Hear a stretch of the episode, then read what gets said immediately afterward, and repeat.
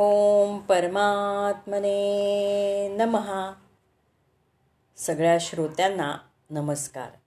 आता आपण या गीतेच्या शेवटच्या अध्यायाला सुरुवात करत आहोत. अध्याय अठरावा.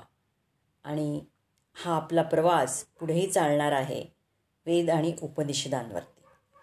तर अध्याय अठरावा मोक्ष संन्यास योग. हा गीतेचा निष्कर्ष असून इथे त्यागाची पूर्णता याबद्दल सांगण्यात आलं आहे.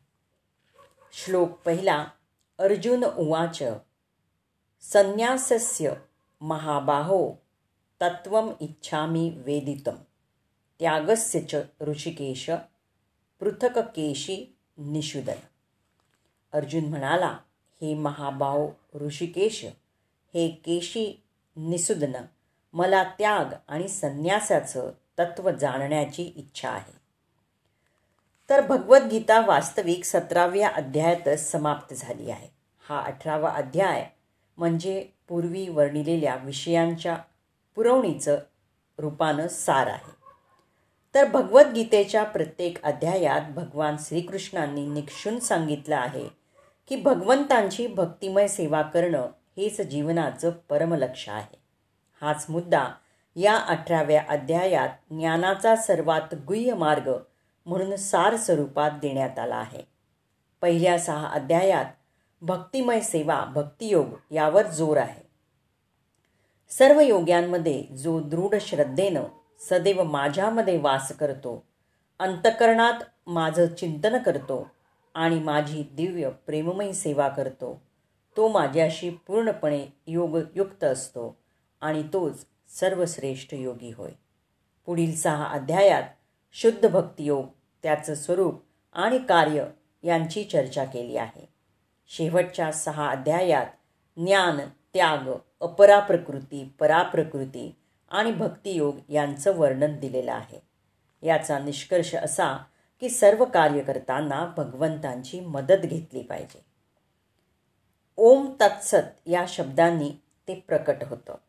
हे शब्द भगवान विष्णूंना सूचित करतात. भगवद्गीतेच्या तिसऱ्या भागात दाखवून दिलं आहे की जीवनाचं परमलक्ष हे भक्तियोगाशिवाय अन्य कोणतंही असू शकत नाही. भूतकाळातील आचार्य ब्रह्मसूत्र किंवा वेदांत सूत्र याचं प्रमाण देऊन ही गोष्ट सिद्ध करून दाखवलेली आहे. काही निर्विशेषवादी समजतात की वेदांत सूत्रातील ज्ञानावर त्यांचीच मक्तेदारी आहे. परंतु प्रत्यक्षात वेदांत सूत्र भक्तियोग समजण्याकरता आहेत कारण साक्षात भगवंतच वेदांत सूत्राचे संचलन करते आणि वेदांत जाणणारे आहेत.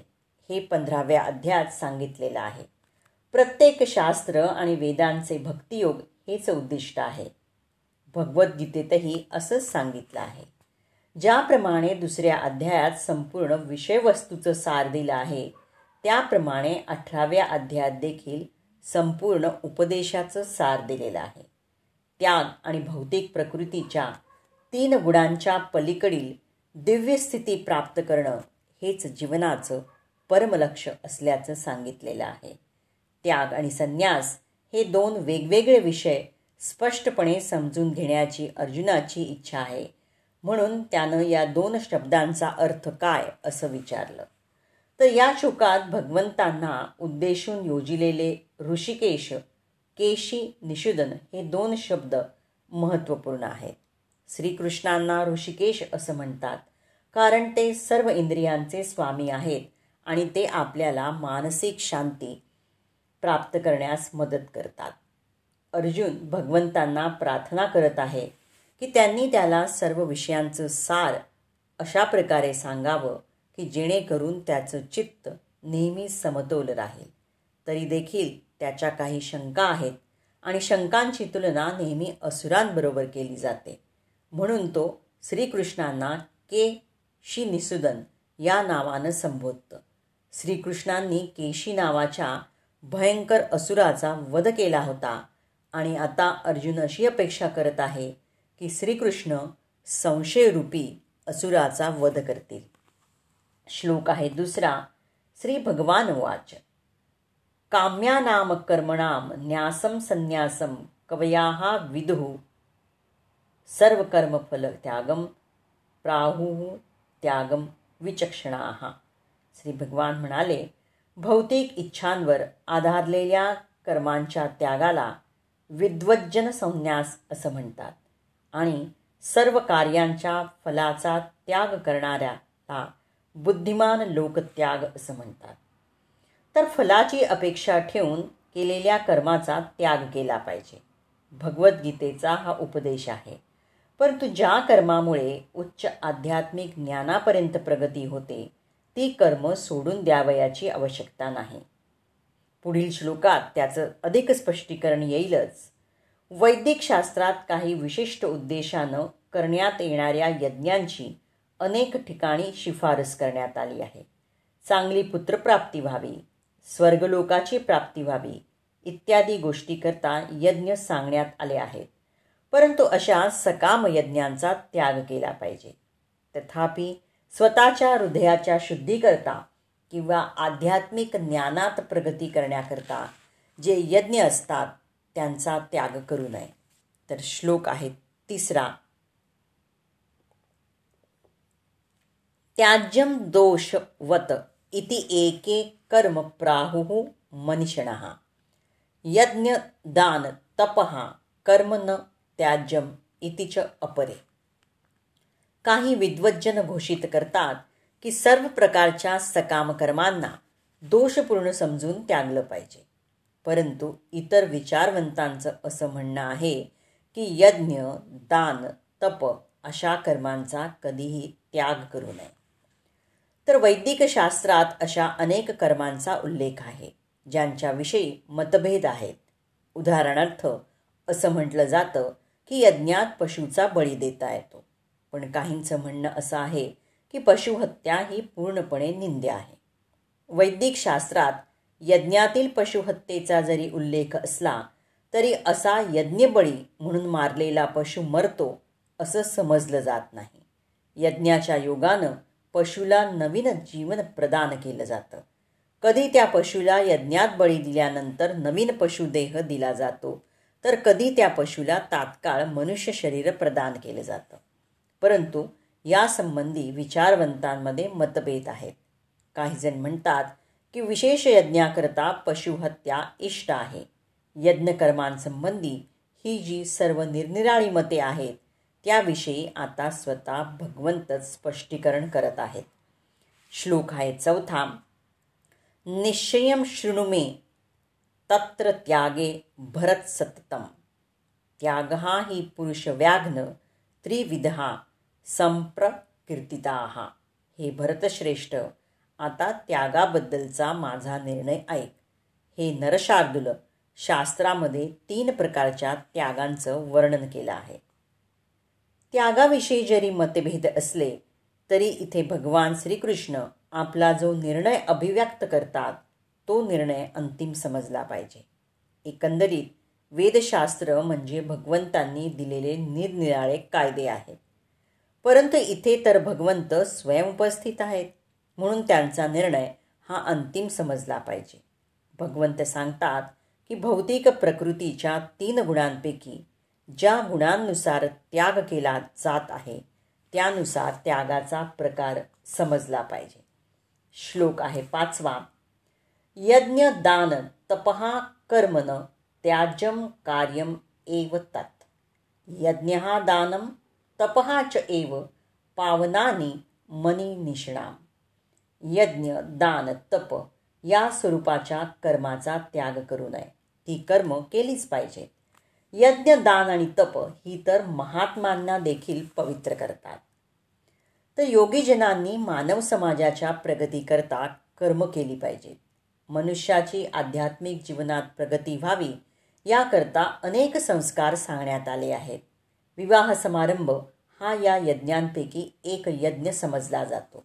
त्याला विवाह यज्ञ असं म्हणतात ज्यानं आपल्या कौटुंबिक संबंधाचा त्याग करून संन्याश्राम स्वीकारला आहे. अशा मनुष्यानं विवाह समारंभाला उत्तेजन द्यावं का? तर भगवंत इथे म्हणतात मानवाच्या कल्याणाकरता असणाऱ्या कोणत्याही यज्ञाचा कधीही त्याग करू नये. आध्यात्मिक प्रगतीकरता मनुष्याचं मन संयमित आणि शांत व्हावं हा विवाह यज्ञाचा उद्देश आहे.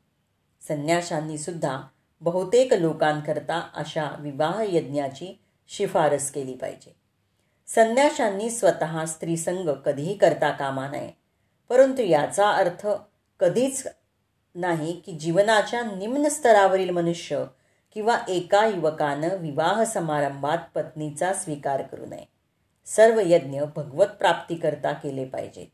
म्हणून निम्न स्तरावर असताना त्यांचा त्याग करणं उचित नसतं.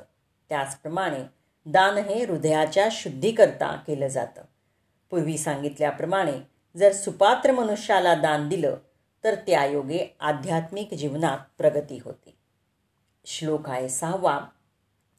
एतानी अपितु कर्माणी संगम त्यक्त्वा फलानी च.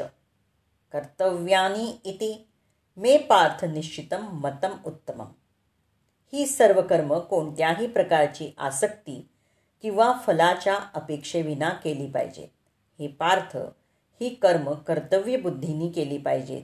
हे माझं अंतिम मत आहे. तर सर्व यज्ञ जरी शुद्धीकरण करणारे असले तरी अशा यज्ञांपासून मनुष्यानं फलाची अपेक्षा ठेवू नये. दुसऱ्या शब्दात सांगावयाचं तर जीवनाच्या भौतिक विकासासाठी योजिलेल्या सर्व यज्ञांचा त्याग केला पाहिजे. परंतु ज्या यज्ञांमुळे अस्तित्व शुद्ध होतं आणि आध्यात्मिक स्तरापर्यंत प्रगती होते अशा यज्ञांचा त्याग करू नये. कृष्ण भावनेची प्राप्ती करून देणाऱ्या कोणत्याही साधनाला उत्तेजन दिलं पाहिजे. श्रीमद भागवतात सुद्धा म्हटलं आहे की भक्तियोगाला अनुकूल अशा कोणत्याही कर्माचा स्वीकार केला पाहिजे. धर्माची ही सर्वोच्च कसोटी आहे. भगवत भक्तानं असं कोणतंही कर्म यज्ञ किंवा दान स्वीकारलं पाहिजे. जे भगवत भक्ती करता सहाय्यक होईल. श्लोक आहे सातवा. नियतस्य तू संन्यासाः कर्मणाः न उपपद्यते. मोहात तस्य परित्यागः तामसाः परिकीर्तिताः. तर नियतकर्मांचा त्याग कधीही करू नये. मोहवश होऊन जर मनुष्यानं आपल्या नियतकर्मांचा त्याग केला तर त्याला तामसिक त्याग असं म्हटलं जातं. तर भौतिक सुखाकरता करण्यात येणाऱ्या कर्मांचा त्याग केला पाहिजे. ज्या कर्मामुळे आध्यात्मिक कार्यात प्रगती होते उदाहरणार्थ भगवंतांकरता अन्न शिजवणं त्याचा निवेद्य दाखवणं नंतर त्याचा प्रसाद म्हणून स्वीकार करणं अशा कर्मांची शिफारस केलेली आहे. असं म्हटलं जातं की संन्याशानं स्वतःकरता अन्न शिजू नये. स्वतःकरता अन्न शिजवण्यास प्रतिबंध असला तरी भगवंतांकरता अन्न शिजवणं निषिद्ध नाही. तसंच आपल्या शिष्याची कृष्ण भावनेत प्रगती व्हावी म्हणून एक संन्यासी त्याचा विवाह संपन्न करू शकतो. जर कोणी अशा विहित कर्मांचा त्याग केला तर तो तमोगुणी कर्म करत आहे असं समजावं. श्लोक आहे आठवा दुःखम इति एव यत् कर्म काय क्लेश भयात त्यजेत. सहा कृत्वा राजसं त्यागम न एव त्याग फलम लभेत. जो मनुष्य नियतकर्मांना कष्टप्रद समजून किंवा ते शरीराला क्लेश देतील या भीतीनं ज्यांचा त्याग करतो त्याच्याबद्दल असं म्हटलं जातं की त्यानं रजोगुणात त्याग केला आहे. असं कार्य कधीही त्यागाच्या उन्नतीच्या दिशेनं नेत नसतं. तर जो मनुष्य कृष्णभावनेत स्थित आहे त्यानं सकाम कर्म करावं लागतं. या भीतीपोटी धनार्जन बंद करता कामा नये. कर्म करून जर एखाद्याला पैसे कृष्ण भावनेत वापरता येत असतील किंवा सकाळी लवकर उठण्यानं दिव्य कृष्ण भावनेचा विकास करता येत असेल तर भीतीनं अशी कार्य न करण्याचं काहीच कारण नाही. किंवा अशा कार्यांना कष्टप्रद समजावं असंही कारण नाही. अशा त्यागाला रजोगुणी समजण्यात येतं. रजोगुणी कर्माचं फल नेहमीच क्लेशदायक असतं. जर एखाद्यानं त्या भावनेत कर्माचा त्याग केला तर त्याला त्यागाचं फळ लाभत नाही. श्लोक आहे नववा. कार्यम इति एव यत कर्मनियतम क्रियते अर्जुन. संघम त्यक्त्वा फलम च एव सहा त्याग सात्विका मत. हे अर्जुन ज्यावेळी मनुष्य नियत कर्म करायलाच हवे म्हणून करतो आणि सर्व प्रकारची भौतिक संगत आणि फलाची आसक्ती सोडून देतो त्यावेळी त्याचा त्याग हा सात्विक समजला जातो. तर नियत कार्य कर्तव्याच्या भावनेनं केलं पाहिजे. मनुष्याला फलासक्ती सोडून कर्म केलं पाहिजे. त्यानं कर्मांच्या गुणांपासून अलग झालं पाहिजे. कारखान्यात कृष्णभावनेनं कर्म करणारा मनुष्य स्वतःला कारखान्यातील कार्यात गुंतवून ठेवत नाही अथवा कारखान्यातील कामगारांचा संग करत नाही. तो केवळ श्रीकृष्णांकरता कर्म करत असतो आणि त्यावेळी तो कर्मफळ श्रीकृष्णांना अर्पण करतो. त्यावेळी तो दिव्य स्तरावर कार्य करत असतो. श्लोक आहे दहावा. न द्वेष्टी अकुशलम कर्मकुशले न अनुशष्यते त्यागी सत्वसमाविष्ट मेधावी छिन्न संशया तर सत्वगुणात स्थित असलेला बुद्धिमान त्यागी अशुभ कर्मांचा द्वेष करत नाही अथवा शुभ कर्मात आसक्त राहत नाही। बुद्धिमान त्यागी मनुष्याला कर्माविषयी काहीच संशय नसतात। तर कृष्ण भावनाभावित मनुष्य किंवा सत्वगुणी मनुष्य दुसऱ्या कोणाचाही द्वेष करत नाही अथवा त्याच्या शरीराला पीडा देणाऱ्या कोणत्याही वस्तूचाही द्वेष करत नाही. तो योग्य स्थळी योग्य काळी कर्म करतो आणि कर्तव्याच्या क्लेशदायक परिणामांना भीत नाही. दिव्य स्तरावर स्थित असलेल्या अशा मनुष्याला सर्वात बुद्धिमान आणि त्याच्या कार्यात संशयरहित समजलं पाहिजे. श्लोक आहे अकरावा. नही देहभृता शक्यम त्युक्त्वम कर्माणी अशेषता. यहा तू कर्मफल त्यागी सहा त्यागी इति अभिधीयते. देहदारी जीवांना सर्व कर्मांचा त्याग करणं खरोखर शक्य नाही. परंतु जो कर्मफलाचा त्याग करतो तोच खरा त्यागी. तर भगवद्गीतेत सांगितलेलं आहे की मनुष्य कधीही कर्म करणं सोडून देऊ शकत नाही. म्हणून जो श्रीकृष्णांकरता कर्म करतो व कर्मफलांचा भोग करत नाही सर्व काही श्रीकृष्णांना अर्पण करतो तोच खरोखर त्यागी. आंतरराष्ट्रीय कृष्ण भावनामृत संघाचे अनेक सदस्य आहेत की जे त्यांच्या कार्यालयात कारखान्यात किंवा इतरत्र कठोर परिश्रम करतात व त्यांना जे काही प्राप्त होतं ते सर्व संघाला दान करतात. असे महात्मा व्यक्ती वास्तविक संन्यासी असून ते संन्याश्रामात स्थित आहेत. या ठिकाणी स्पष्टपणे दाखवून दिलं आहे की कर्मफलांचा त्याग कसा केला जातो आणि कोणत्या कारणांकरता कर्मफलांचा त्याग केला पाहिजे. श्लोक आहे बारावा. अनिष्टम इष्टम मिश्रम च त्रिविधम कर्मणा फलम. भवती अत्यागिनाम प्रेत्य न तू संन्यासीनाम क्वचित. जो त्यागी नाही त्याला मृत्यूनंतर इष्ट अनिष्ट मिश्र असे तीन प्रकारचे कर्मफल प्राप्त होते. परंतु जे संन्याश्रमात आहेत त्यांना कर्मफलाचं सुख अथवा दुःख भोगावं लागत नाही. श्रीकृष्णांशी आपला संबंध आहे. या ज्ञानानं जो कृष्ण भावनाभावित मनुष्य कर्म करतो तो नित्यमुक्त आहे. म्हणून मृत्यूनंतरही त्याला आपल्या कर्माची सुख दुःखरूपी फळं भोगावं लागत नाहीत. तो श्लोक तेरावा आपण उद्या बघू.